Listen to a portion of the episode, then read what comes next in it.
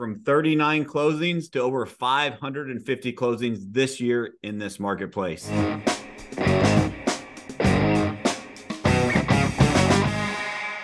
Welcome back to another episode of All or Nothing in Real Estate. I'm your host, Matt Smith, the founder of All or Nothing in Real Estate. Just as a reminder, this podcast is a movement to give back to this amazing industry that's given so much to me and my family. Today, we've got a very special episode. We've got a special guest that's going to break down his journey on how he went from 39 closings to over 550 closings this year in this marketplace. So, without further ado, we have Steven Myers. What's up, Steve? Hey, what's going on, man? Appreciate it.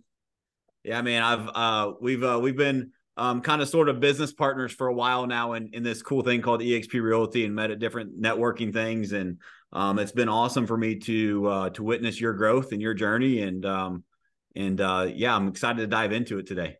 Yeah, I always appreciate your support along the way because I think you know we were one of the first people I talked to when I started a team. So it's crazy how life goes. It is, man. It's crazy. You surround yourself with the right people. You put in a little work ethic. It's crazy what can happen, right? Exactly. Yeah, hundred percent.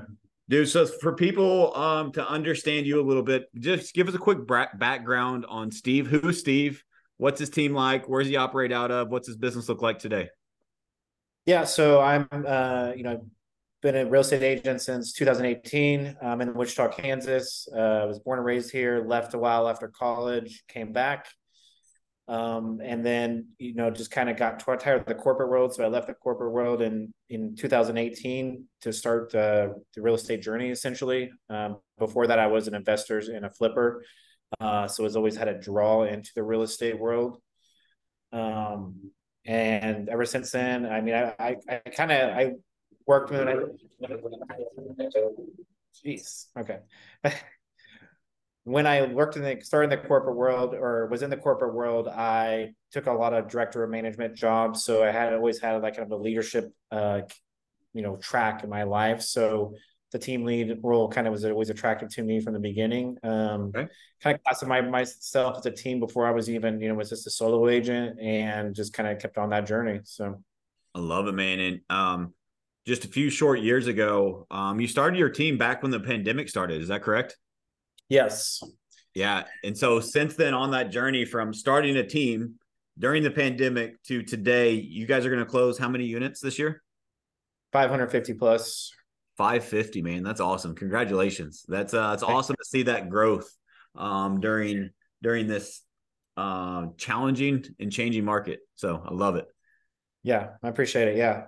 Um, it's been a it's definitely been a journey to, to get to 550. You know, I know um, you know a lot of a lot of ups and downs along the way. So yeah well dude we will we'll dump into the jump into those. I think a lot of people like to hear the real. Uh, it's one of the things i love bringing to uh, to the industry is that i don't believe, believe in theory. I believe in proven.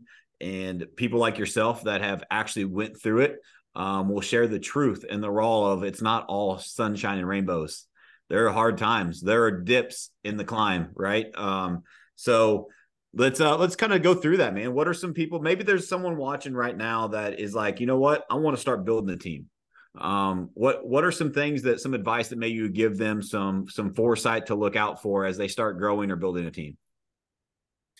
Well i always just think like you know when i tell when people ask me about starting a team i think one of the things that people have to understand is that you have to invest into a team right? Like you have to invest your time and you have to invest your money. And i think sometimes people just think well you know, I'm a successful agent or I got a lot of opportunities and I can just start a team. But there really you really have to just know that you are going to be investing financially and time wise into this team if you really want a team that grows, right? I think we've all seen teams that have come and gone because they're they are it's one either one agent or a couple agents doing really well and they just think, okay, let's do a team. But then they don't have a leadership, they don't have, you know, they don't have proper systems they don't have proper people to really facilitate that growth that they need to maintain the team. Dude that's such such a great point. Like you you help remind me um as a coach being able to help people through this like that's that's thank you for that. That's super helpful. Um like i think a lot of people struggle with getting the mindset right. And a lot of people i talk to want to start start a team because it's the hip thing to do right Right. Um, and so my rule is don't start a team until you have too much business yourself that you can't handle it. That's step number one, right? Like, right. don't just start a team when you're selling five houses a year. You're not ready to start a team. You're not right. ready to lead and manage other people. You don't have the systems in place. You don't have the lead generate. You don't have the things necessary to run a team correctly, in my opinion. Right. But I think I love that that perspective shift is just like you invest in stocks or real estate or whatever. If you're going to grow a team, you got to transfer from real estate agent to business owner. Right. And a lot of people struggle making that transition. And I think it's because I wrote down three things that you said. And I think like just off the cuff here, I think these three things are key to somebody that's maybe thinking about making the transition. And number one is leadership. You have to learn the language of leadership. Leadership has its own language, right? Just like you got to go from agent to business owner, which is a whole nother transition. You also have to go from agent that is in production yourself to leading and managing other human beings. And um, a lot of great, uh, great business owners have said this is that business is easy without the people, but you can't do it without them. And you have to have okay. someone to lead them, to manage them. And that's the toughest thing about business. And that's where, especially salespeople, especially real estate agents, right? It's always tough oh, and it's a struggle.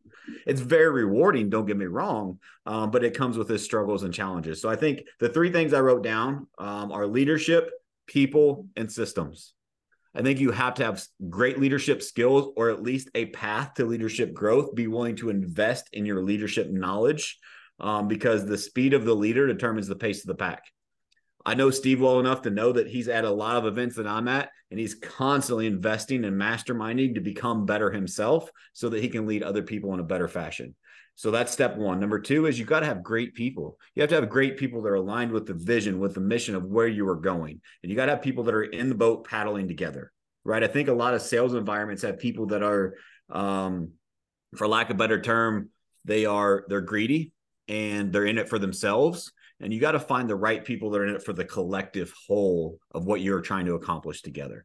Um, and then last right. and probably least out of these three is systems like I think you can develop systems along the way. So don't wait on the systems to be perfect to get started. If you got leadership and you got people, get started and develop the systems as you go. But as you go and you want to scale, the systems are a crucial uh, pivotal point for you to grow substantially once you get to a certain point.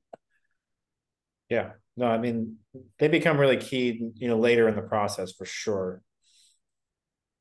I mean, of those of those three, which one of those like stick out most to you? Leadership, people, or systems?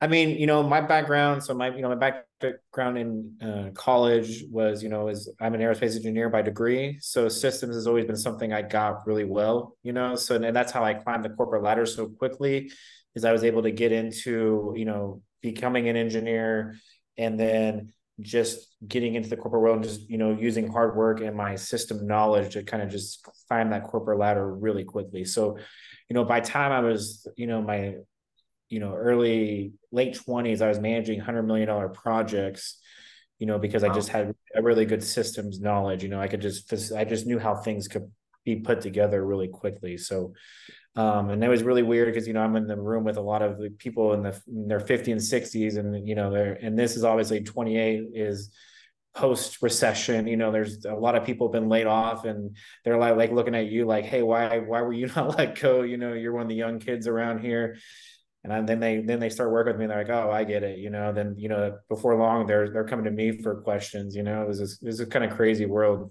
I love it, man, and I I love I love seeing the mixture of people that have massive success in the business world, especially the real estate world. Um, yeah. like aerospace engineer to real estate agent, right? Like that's just that's just that's a crazy leap when you just say it, right? Oh yeah. Uh, but oh, I yeah. think what you've done is you've used your knowledge and your superpower that you got in that career in that field and used it to make probably some of the best systems that you would see in a real estate team. And that's why you're able to scale no matter what's going on in the market. 100% yeah that's definitely been a good resource you know something that i never thought would work you know but it, it ends up working really well you know especially you know, when my first couple of years of being a real estate agent sucked, right? Like it was hard. Um, I didn't realize how hard it was. I kind of had maybe like a, I would say maybe a little bit of an ego just because I was like, oh, you know, I, you know, aerospace engineering, graduated third of my class, climbed the corporate ladder, super successful. And no, this is going to be, I'm going to come in and be an agent and just crush it. Right. And it just crushed me essentially. I mean, I got to the point where the, my first winter in real estate, you know, I actually was like trying to manage uh, bills and stuff. And I missed two car payments and I got my car repossessed, you know? So that was that was that was really hard to be a real estate agent and not have a car. So I like had to rent a car for like a month while I was working on getting my car back. So. Yeah, man. That's um it's there's a yeah, that's crazy. I didn't know that about you. Um that's crazy. Um I've shared my story before of struggles that I that I've had. And I think what's there's a couple things there that you said that I think are important. Um and so you're you're not defined by your struggles, right? Like I think people like you, people that are successful take those struggles and they hold on to them, but they don't use them to be a victim right? They use them as a springboard to I'm never going back to that place. I'm going to learn from that. And I'm going to, how can I use that for growth? And I think that happens with something that you said. In a lot of people, let's go back to the transition of being an agent to team leader or even a small team to a medium team or whatever. Any type of growth in this business i think step number one for most real estate agents is you have to be able to remove your ego. You have to get rid of your ego. And you have to realize it's not about you, it's about helping other people, whether that be buyers and sellers, whether that be people in your community, whether that be your agents, whatever it is, if you truly change your focus and realize that it's not about you and you have that servant's heart and that servant's mentality, you can grow amazing things in this world, especially in this business. But it requires you to have an ego check and have that honest conversation in the mirror with yourself of it's not about me, it's bigger than me. Right. Yeah. Definitely, hundred percent. Man, I love that. Um, you said something else too, and I, I'm curious your your thoughts on it. So you said you got to know your strengths, right? Like, and so your strengths are systems. And so what I what I've witnessed is that, and I've said this before, but I think this is uh, this is a great phrase for real estate, great quote. Is what I've found by interviewing great people like you and being in some of the rooms and around some of the great team leaders and um, just industry giants in this industry that what they have in common is everybody does it differently, but it also works differently for everybody.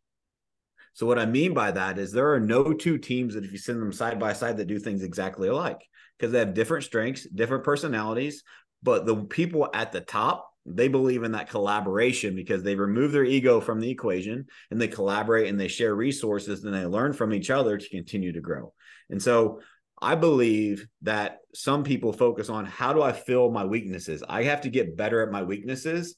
I believe it's better to go all in on your strengths and find great people that help fill that gap of your weaknesses. What are your thoughts on strengths versus weaknesses? Oh yeah, no, 100%. I mean, there's no point in in really focusing on your weaknesses too much because you're never going to get good at them, right? You're never going to get great at right. your weaknesses. So you might you might do a little bit better, but they're never going to be a strength. And so, yeah, really hiring people to your weaknesses is the importance. So, and I think that's where like really, you know, I found is like finding people that specialize in different areas of the business, you know, whether it's marketing, transactions, um, lead conversion, stuff like that. Like it really helps facilitate that growth and accelerates, you know, allows you to scale your business in the right way. 100%. I love it, man. Um, I'm curious as a systems guy that you are, what has been the most the system that you put in play it could have been early on it could have been yesterday in your journey what is a system you put in play that is like man that was that was a my strength really showed there like that really saved our business that propelled us to the next level what is the system that comes to mind that really stands out I mean, for for us, for me, it was like really Sisu. You know, Sisu really helps. I mean, even this day, I still have all the data from back. You know, when I first started the team, which is just really crucial into just understanding kind of where we've been and where we're going.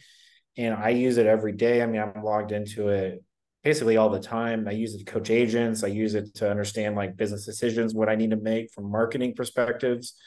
Um, just understands financially where I'm at. So it's been really the, the key component in growing in growing our business. So we use it at a really high level. Um, and and it, it just works, you know. I love it. And is that like directly integrated with your CRM or is that something that you have to manually input? How does that work? Yeah, we we directly integrated with Follow Up Boss. So we, you know, we, we used Sierra in the past, it was directly integrated to that, and then now into Follow Up Boss. And but we still do a lot of manual entry into it. Um, not so much for the agents, but like the transaction coordinators and the uh, database managers will. So got it. Getting agents to sometimes update their Sisu appropriately has been a challenge. it's not a challenge, man. Let's be real. Um, it's impossible.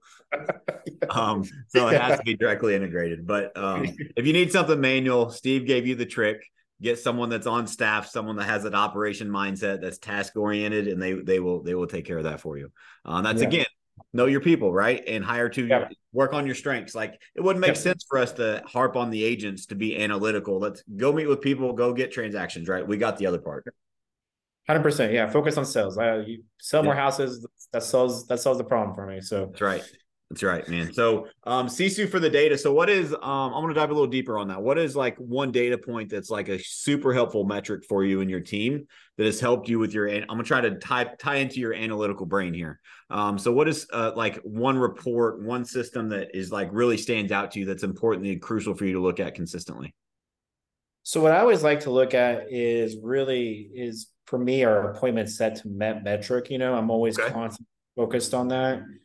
Um, and then really, and I'm going to that next level is like how many people are we signing to an agency agreement? So I'm really focused on the agents with that kind of work because that allows me to kind of understand like are we having the the initial conversations are we doing a good job at that you know are we are we doing everything we can to meet them are we providing value enough before the appointment when we're at the appointment are we providing enough value that they want to sign the agency agreement. If we're not were we missing the point?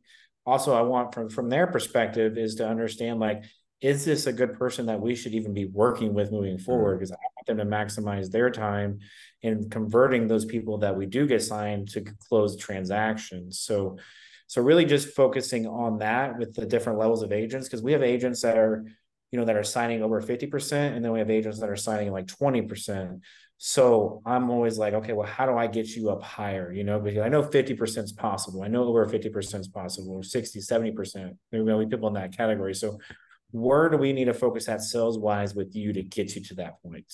Yeah our our goal on that we use Sisu as well. Our goal is um 80% met to signed.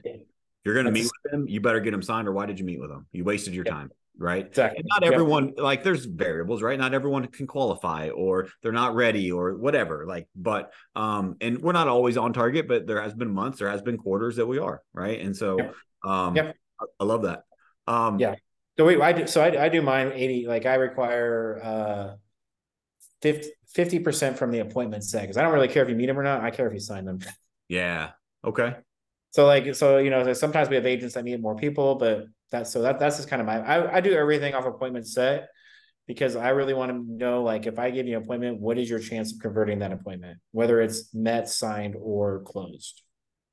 Got it. Makes sense. I love it. Um, and I think for those of you that are listening that are um, not understand Sisu, Sisu is like a tracking system that tracks all the metrics, all your KPIs, and so it has like a little dashboard that shows which agent, which team, at which time frame did the set to signed in Steve's example. And so I think it's just really important, especially if you're like a team leader or even if you're an agent, you got to analyze your numbers. You got to know your numbers. If you don't, if you don't measure it, you can't improve it. Right. And so I think too many agents work on accident and not enough agents work on purpose. And so um, what we have done inside of our business is we've created a predictable real estate model. I literally can tell you within 5%, if you do this, you will accomplish that. Right? Like it's it's just math. Are you willing yeah. to do this though? And um it's it's it's crazy that people think that this business is risky. Um and I think it's the opposite. I think that people that aren't willing to bet on, for the people that aren't willing to bet on themselves, it is risky. But the people that are willing to bet on themselves, they can live a life beyond their wildest dreams. And I think being in a system like what you have created in your team and your organization would be probably very similar. Yeah, no, 100%. I mean, it's all, it should all be predictable, right? And that's like where like my engineering brain has, you know, just kind of was like, why do people say that? You know, like how can you predict real estate? How aren't you concerned about the fluctuations, you know? And you, you can, but you buy into it, right? Because there's people that are leaders in the industry that will say things like that you know not not not necessarily in, in our organization but you definitely hear people say that that are yep. in a leadership role and you're just like how can you follow that person because that is not true yeah yeah it's uh yeah um dude that just a quick tangent that reminds me of uh i was i was on a panel speaking at an event i won't mention the event but i was on a panel speaking at an event a big event and um we were prepping for it and we were talking about the change in the market and how we can use change as a catalyst in our business. And one of the questions was, how do you get through this changing market? Right, 2024. There's a lot of change. What is your plan? And right. other people shared their strategy was, well, we just got to survive until 25. And I looked at him and I said, What in the hell are you talking about? Like, you got to survive till 25? Like, by the time you look back up in 25, there's going to be people like Steve, people like me that have just passed you so far, you'll never catch up. Like, that's a terrible mentality, in my opinion, right? Like, and I'm not judging, like, every, to each their own. But to me, like the competitive nature in me is like, hell yeah, that come to my market. Let's go. Right. I want to compete with you. And you know what? And the, the crazy thing about that, and you know, I've, obviously, I've just been in real estate just a small segment of my life, right? But I mean, when I started the team in 2020, you know, people were freaking out about the pandemic going on, right? In 2021, we had very little inventory, so there was excuses flying around. Then 2022 yep. rates started going up, and it's like there's always these excuses. So why why are people who are in leadership roles or that are you know, consider maybe, you know, influencers in this industry buying into that rhetoric, you know, it just doesn't make sense. I have a theory. I agree with you. It doesn't make sense, but I tried to analyze and understand people. Um, and I think a lot of times, whether it's intentional or not, a lot of people say that and they speak those things out for a couple of reasons. Number one, their own insecurities of it gives them an out if they don't win. And number two, maybe some of the people that they're leading, or if they're in a leadership role, they don't want them to feel less than, or they don't want them to, um, they want to have them to have an out as well if they don't make it, and it's okay. And I just I believe in the exact opposite for myself and the people that I'm leading and the people that will join later. I like I just believe in honesty and transparency. And here's the work that is required. Are you willing to do it? If you are, let's fucking go. And if you're right. not, you probably need to find somewhere else to go work because yeah. we believe we we do shit here. We accomplish big things and we believe in living the best life that you can possibly live for yourself. Now it's you yeah. versus you. Run your own race, but we're here to support you in becoming the best version of you. And if you don't want to be the best version of you, we're probably not the environment for you. Right. No, exactly. And so I mean, it almost excites me, right? Like it almost like gets me excited. Yeah. Like there's like blood in the water, and it's like, yes, sir. You know, like all right, like it's time to you know level up, right? Like that's what I'm thinking about right now. 100% is like, how can I, dude? I just had to stay to the company with my team yesterday, and I've never been more excited. I've not had the feeling I have right now going into 2024 since 2018.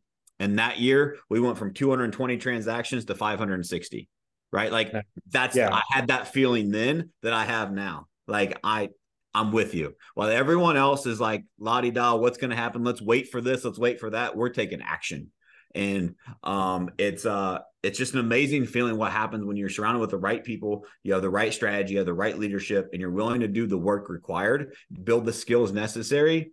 Like the market share you will gain in a down marketplace, what everyone else is hibernating, will probably be some of the toughest things that you do It'll be the toughest market share that you gain. But I promise you, if you gain it, you will have it for the rest of your life. Yeah. So put the work in now. Completely agree. Dude, I love yeah, it. It's, yeah. it's crazy. Like, I mean, you know, like getting on like the, you know, Facebook groups, the, uh, you know, like seeing some of the conversation going on. Like right now, more people are worried about the lawsuit happening and how it's going to affect their business. More people are worried about that Zillow bought a CRM and how that's going to impact their business. And I'm like, why are you guys, why are you guys focused on that? Like that just seems something A, you can't control. And then B, like it doesn't help you sell any more homes. Just sell more homes. That's right. I made a post today, man, is like this people overcomplicate this shit. This is easy. We're in a yeah. people business. Get belly button to belly button with more buyers and more sellers, and you will sell more real estate. Problem 100. solved. Yep. Get face to face with more people. That's it. And if it doesn't serve that, why are you focusing on it? Right. And so I say all this out of like, I'm very passionate about this, but I've seen people's lives transform inside of this industry, mine included. And I want that for other people. And I think people just sugarcoat shit too much and they're not honest with people about what it takes and what is required if they truly want to transform their life. Like it's it requires a little bit of work. It requires a little bit of grit. It will be tough times. But if you're willing to put in the work and do the things that other people aren't willing to do you will live the life that they won't be able to live. And it's this industry has it. And you get a choice. You get to make excuses or you get solutions, but you can't have both. And so if right. you choose excuses, don't expect the solutions or the rewards at the end. 100%. Yeah, I love it, man. So let's go back to the data really quick. That was a cool tangent. I loved it. I love talking about that stuff. Um, let's go back to the data. Let's give people some value here. So um, I think that you and I are in some of the same rooms, and I think we would be in alignment and agreement to say that growth in organizations, whether it's an individual agent, whether it's a team leader, a broker owner, the growth comes from the gaps, right? And I think one of the things that you went through with your Sisu analogy and your data and, and all of your background really helps you find those gaps, navigate through and analyze those gaps so that you can close those gaps and, and fill the holes in the bucket, so to speak, so that you can get more out of less. I think what a lot of people are shooting at the wrong target. I said this at a conference. I said, most people are worried about, they want the closings first. How do I get more sales? which awesome. We're in the sales business. We need more sales. But if right. you don't have enough sales, every single agent says, if I don't have enough sales, I need more what? I need more leads. Yeah. But does more leads equal more sales? No. Not a chance. It is the skill set, is the value, it is the offer you have to provide to those leads, the quality of those leads, the way you're able to handle the conversations of those leads to convert them that equals the closings. And so we shoot at the wrong target. It's not about getting more leads. You and I know we can go buy, we can double our lead flow tomorrow, but that won't yep. double our sales. Mm-hmm. No. It's not about that. And when you understand that at a deep level and you're able to know your numbers and able to to narrow those gaps, not only do you increase the conversion, you increase the probably the mindset in the mind space of the agents because they're more productive they're not just wasting their time calling all these people that don't want to talk to them. They're meeting with people that are re- really motivated to buy and sell. And it just has all kinds of positive attributes in your business, not to mention your profit margin. Right. Right. Um, and I just think that people focus on the wrong things. What are your thoughts on that? No, I mean, I completely agree. And I think, you know, even like, you know, I hear like Brian Denny speak, you know, and he's like, I only work with like 30 people at a time. And I'm just like, man, that guy is crushing it with working 30 people. Then I need to go back to my agents. They need, you know, they need to do a better job. But 100% uh, less is more when it comes to leads. And like you said, just getting belly to belly. And if we are having an issue on you converting on those opportunities, then we have a we have a different problem we need to talk about. It's not a lead problem. But at least now we know it, right? Now we yeah. know the gap, so we can work through it. Yeah, exactly. Yeah. And that's and that's what's beautiful about even being able to track that because that's that's where we hyper focus on is like, okay, well, let's let's do better at this. You know, let's do better at lead follow-up. Let's have better conversations in our lead follow-up. And just and like you said, understanding where those gaps are and just training to them. So we're, we're you know, I'm constantly looking through the data and just being like, okay, what you know, because even like, you know, with the amount of leads we have and the amount of appointments we have, just one percent makes a huge difference. You know, one yeah. increase increase in you know met met clients signed clients whatever that that that impacts the business. So if we just like focus on how do we increase this one or two percent and we just you know focus that over time and time and time again it's going to be even more significant. And it has nothing to do with leads right? Like it has fully to do with just the actual conversion process through through from when you originally talk to a client to when you actually close them. 100%, especially in today's marketplace, right? Like agents just, and I shouldn't say agents, it's not the agent's fault. But the reality is, as a coach, as a team leader, interviewing great people like you, like I get to see behind the scenes and behind the curtains. And one of the things that I see is that agents have the wrong expectations.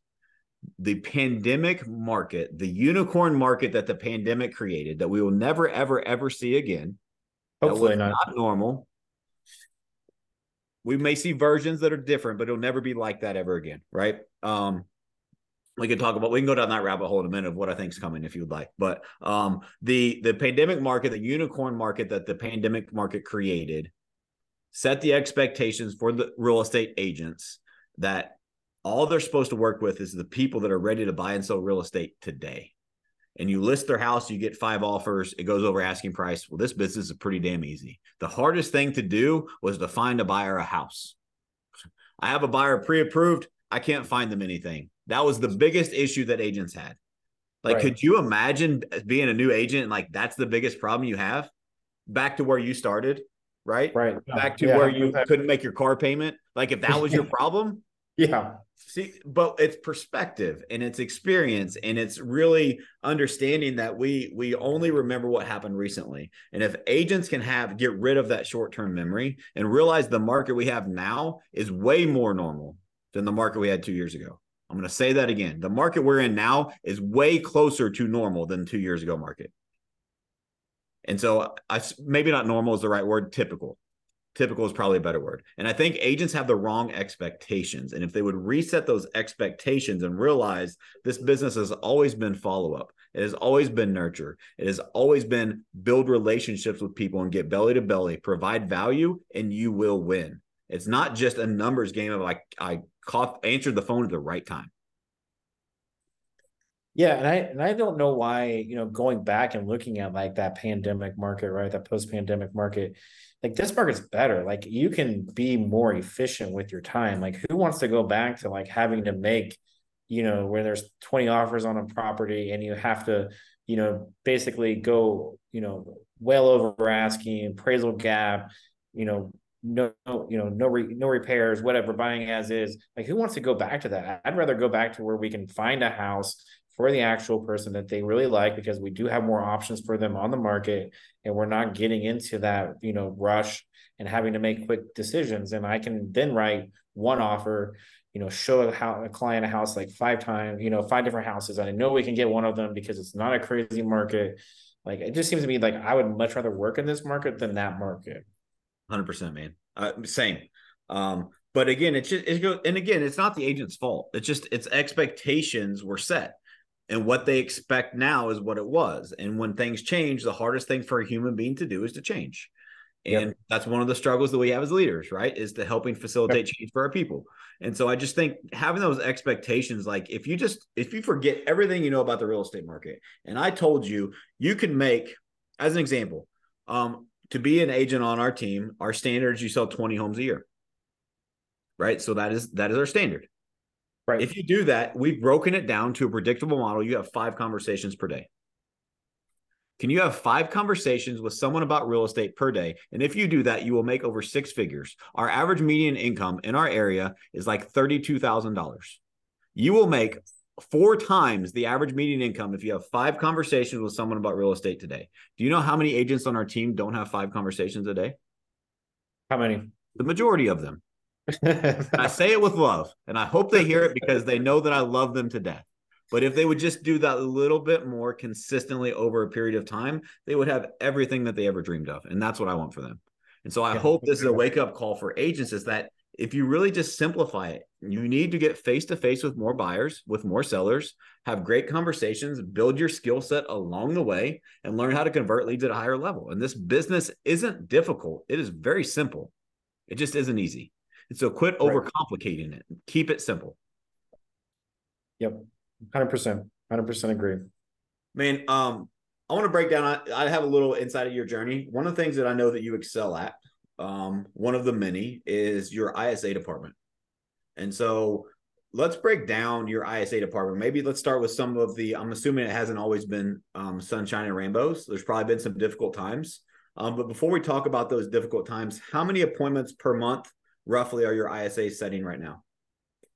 Uh, 250 appointments per month. That's amazing, man. Yeah, it's been like I don't know if you realize how amazing that is, but that that is phenomenal.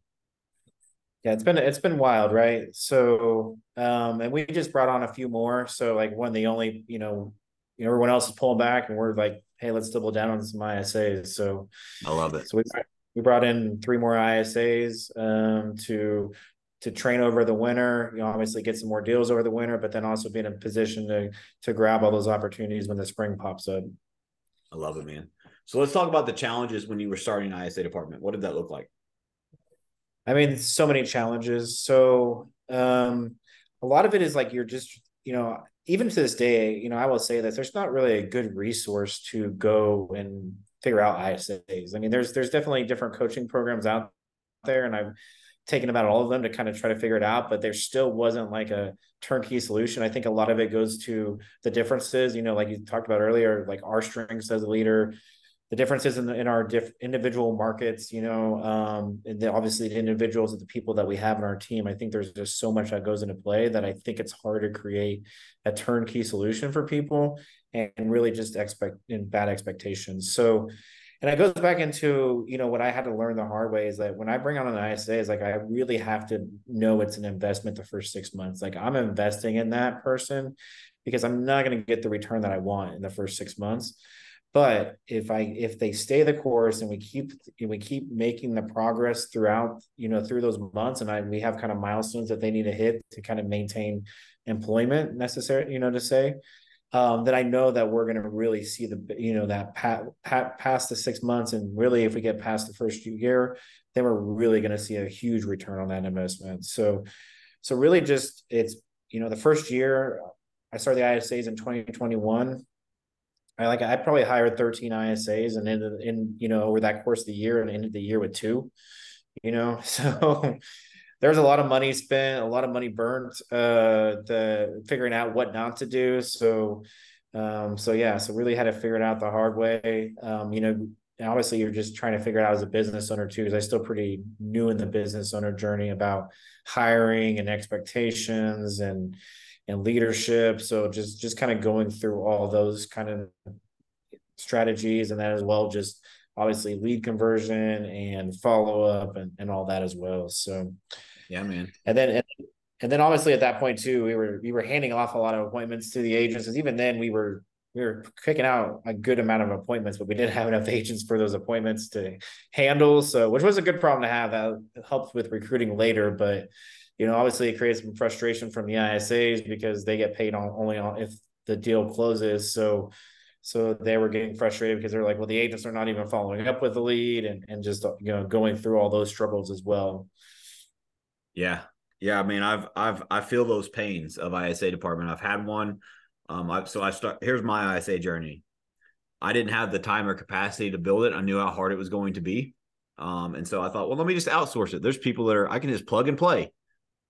It didn't work right? It wasted a lot of time, a lot of money, made a lot of agents mad on my team, made a lot of people in my database mad. It just it, it was mismanaged, um, partially by me, um, and it just did not work.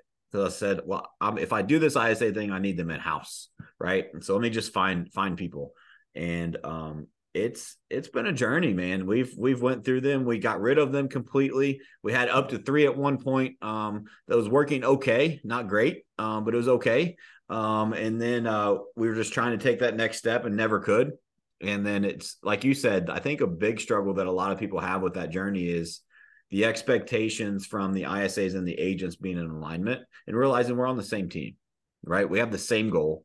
And so let's work right. together. And what is my role? What is my role? And working through that potential conflict that could exist, um, I think is, is yeah. a huge part of the journey. Yeah. Well, um, yeah, but right now, so we stopped for a whole year. I said, I'm not doing ISAs. That's not, I'm, it's not working. I don't have the time. I'm not doing it. And now we have two ISAs. We got job ads going for ISAs again. So, um, it's, I'm, I'm kind of like, I'm kind of like Steve's thought, uh, thought process is that I believe this market is going to do some wild things coming up soon.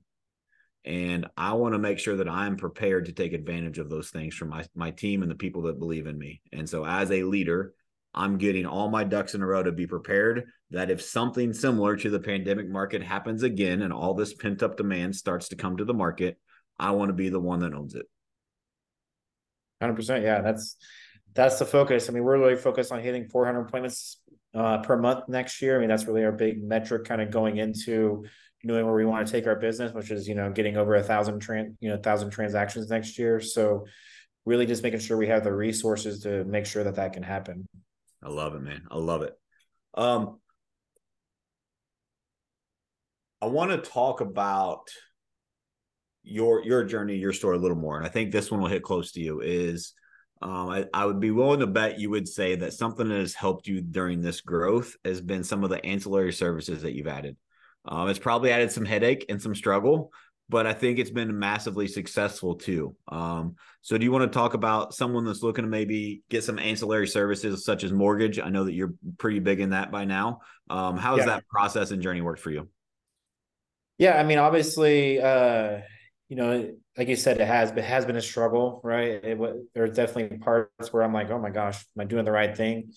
Um, so originally, like you know, we we were we've been big by like you know, obviously, like I, I kind of background online lead generation that was kind of my background into you know growing my business. So we've always been heavy buyers you know obviously now nicely you know finally we're getting more on the listing side but you know like last year we're 80 20 buyers. This year we're like 70 30 buyers. So still still very heavy on the buyer side but ticking down. But you know one of the complaints that i had you know from running the isa department from you know originally is like we would send all these leads to get pre-qualified and then they would just fall off the map you know? Yeah. because i had no i had no control over it and i that really bothered me because i'm over here spending all these resources all this time all this money and yes i could get co-marketing back for those but but the co-marketing only just covers the actual marketing. It's not going to cover the actual profitability that i can that i can use for the real estate team. So was there ever really about making money in the mortgage world which it obviously turned into that but it was more just having the, that control over their con their part of the lead conversion piece you know um so so it definitely has had its struggles, right? Like, uh, you know, it's one of those things. Like, get with the ISA department, you know, like I spent like six months, you know, like you said, like I spent six months in the ISA department working almost every day yeah. to get that figured out, right? Same thing with the mortgages. I almost spent probably six months um, in the mortgage department, just understanding because it was a new world for me, you know, like what what the what the struggles were on that side of the business. Um, so so I definitely under, understand it better now. But but you know, having kind of you know where our lenders now are really our t- partners with our team. Um, and they they're really tied into like they want to make sure they get in front of these people. They want to make sure they get them pre-qualify. They want to make sure they follow up with them. They want to make sure if they don't qualify, like what can we do to to get them qualified in the future? Because it's maybe not a not right now, but we we want it to we want it to happen at some point because they want it to happen at some point. So really just building out those processes to make that happen has been very rewarding in terms of like it has allowed us to accelerate growth on the team and then obviously it has allowed me to make a profit on on the mortgage side which is obviously you know nice to have especially going into a market where I want to take a little bit more risk, I would say, you know, so it allows me to take a little bit more risk on some of the things I want to do because I know that there's profitability over there that I can that I can pass off on. I love it. It, it almost I hate to use this word, I think is overused, but it somewhat helps insulate you from the changes in the marketplace, right? Yeah. When, vertically, when you have a sound business that is c- consistent, that is um that is there, that and you also have an ancillary that is vertically integrated with that consistent business, it sort of helps helps make it easier through tough times, right? Right and again allows us to hit leads from two different perspectives too like yeah. so you know so allows leads to be hit from a mortgage perspective. And again like i would say about 33% of our business from the mortgage side is not tied to my real estate business. It's either other real estate agents it's other real estate agents in our market that are selling those homes that they bring the deal to our because our our loan partner or our loan officers they go out and create relationships with other agents right outside of our team. So that's also nice to getting paid on those deals but but what's what's been really nice is, you know, what's going to be really nice is, I guess what's really nice in the mortgage world right now is no one is investing in the mortgage world. Like all the mortgage companies, like they're hurting hardcore, right? So because yep. they've been so fat and happy. I mean, they were they, you know, real estate company. We think real estate companies got fat and happy during that, but the mortgage companies really got fat and happy, and so you know, right now they're predicting that they're, you know, 2021 was the peak loan officers, but the number of loan officers in 2024 is going to be half of that number. Wow. So there's so much more opportunity to go grab business on that side and then hopefully facilitate the growth, you know, facilitate that over to the real estate team or use it to attract more agents to our team. So, you know, we're just kind of use it as like this kind of like we can just create more growth, you know, from both sides of the spectrum. Dude, I love it. And I think I love too that um, the reason that you did it wasn't for the money. You did it so you can help more people. You can convert more of the leads, provide more opportunity for your agents, and give the clients a better experience, right? We all have worked yeah. with the, there's several, lots of great loan officers out there, but we've all worked with loan officers that um, are probably some of that half that are going to be out of the business, right? Just because they don't understand urgency, customer service, et cetera. And I think being able to own that experience is is crucial. Yeah, and and I and you know, a lot of the loan officers we worked with before starting, I mean, they were great. The problem is, is like when you give them so many opportunities, it's just human nature to cherry pick the good opportunities, right? Um, because they only can work with so many people, and and they're not going to tell you no, we can't work with people, right? Like so, they're just going to keep taking you know more applications and then just cherry pick them, and then really, you know, if you're not tracking it on a very you know high level basis on really what's going over there, what's being you know what's being converted, what's not being converted, then you can really be missing out on opportunities that your team should have had because your loan officer is not doing their job. And yeah. not necessarily because not not necessarily their fault. They just don't have the bandwidth, right? They just sure. don't have the to handle that. And especially when you're doing, you know, like your your team, my team doing a lot of buy side deals, it's a lot. It yep. really is. I love it, man. Um, dude, we need to wrap this up. I got a I got a hard stop here for another another meeting, but man, this has been great. Um, appreciate your time. Appreciate you sharing as always. Um, yep. What is if you have one tip right now for our audience and either real estate leader, real estate agent, what would be that biggest piece of advice that you would leave them with? Man, that's a tough question. Um, I mean, really, it's just pick up the phone and make the calls. You know, like let's get out of like we've got lazy with the texting, pretty, re, you know, the post pandemic. But let's just pick up the phone and have the conversations. People are more nervous now because they're getting a lot of, you know, they're hearing a lot of stuff on the news and in the media about like how the real estate market's not great. But we just really need to be having an honest conversation about them. Like, hey, that's not the actual what's happening. It's a great time to buy. It's a great time to sell. It's a great time to be an agent. Dude, so, I love it. I love it. Awesome. Well, Steve, thank you so much for your time. If someone wants to reach out to you or to connect, uh, what's the best way for them to find you? Uh, just Facebook, you know, Steven Myers on Facebook. That's usually where I do most of my stuff um, on there. So I'm still old cool. school, I guess. We didn't even talk about what's the name of your team. You're in Wichita, Kansas. What's the name of your real estate team? Urban Cool Homes. Urban Cool Homes. 550 closings this year. What'd you say next year? A thousand? That's we're shooting for a thousand. Yeah. I got I got to catch you. Best best of luck, my friend, and thank you so much. And guys, thank you so much right, for listening. Um, it's been a pleasure. As always, this is a passion project. I do this to give back to this industry. has given so much to me and my family. So all that I ask is if you found value from this episode, share this with a friend.